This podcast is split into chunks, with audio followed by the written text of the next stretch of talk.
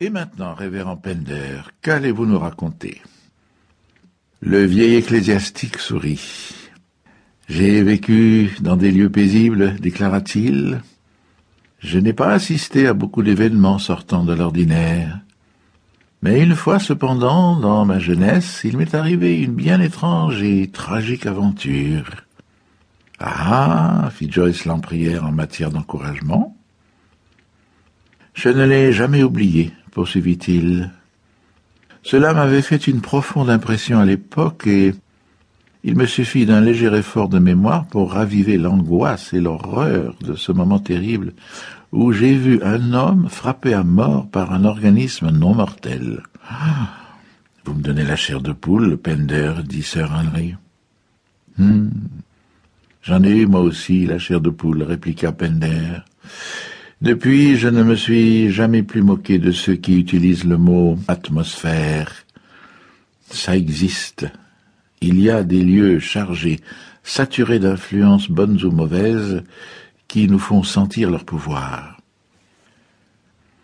Les Mélèzes, c'est une maison qui porte malheur, remarqua Miss Marple. Le vieux monsieur Smithers a perdu toute sa fortune et a été obligé de la quitter les Carslake lui ont succédé. Johnny Carslake s'est cassé la jambe dans l'escalier et Mrs. Carslake a dû partir dans le midi de la France pour raison de santé. Et maintenant, ce sont les Burden qui y sont et j'ai entendu dire que M. Burden avait dû se faire opérer presque immédiatement. À mon sens, il s'agit surtout de superstition, déclara M. Peterick. Ces histoires stupides qu'on colporte causent beaucoup de dommages à certaines propriétés. J'ai connu un ou deux fantômes doués d'une très forte personnalité, fit remarquer Sir Henry, avec un petit rire. Je suggère de laisser le révérend nous raconter son histoire, intervint Raymond. Joyce se leva et éteignit les deux lampes, laissant la pièce éclairée par le seul feu dans la cheminée. Atmosphère, dit-elle. Maintenant, nous pouvons continuer. Le révérend lui sourit, se carra dans son fauteuil, ôta son pince-nez et commença doucement l'évocation de ses souvenirs. J'ignore si vous connaissez Dartmoor. L'endroit dont je vais vous parler est situé en lisière de Dartmoor. C'était une charmante propriété, bien qu'elle n'ait pas trouvé d'acheteur pendant plusieurs années. Elle était peut-être un peu sinistre en hiver, mais la vue était superbe et la maison elle-même était une construction intéressante et originale. Elle fut rachetée par un certain Haydon, Sir Richard Hayden, l'un de mes anciens camarades de classe.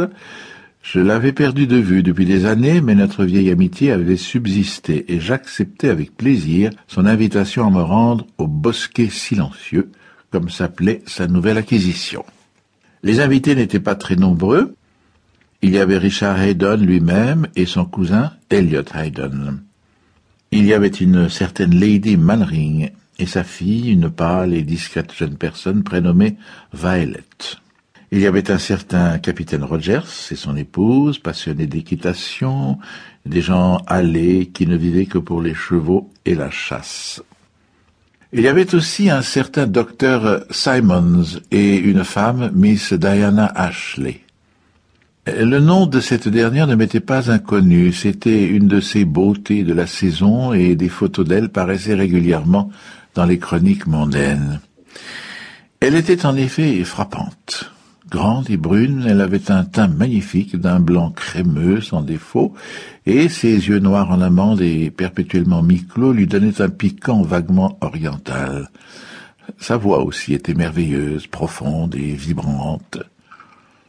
Je compris aussitôt qu'elle avait séduit mon ami Richard Hayden et que cette réunion n'avait été qu'un prétexte pour l'inviter. De ses sentiments à elle, euh, je n'étais pas sûr. Ses faveurs étaient sujettes à caprice.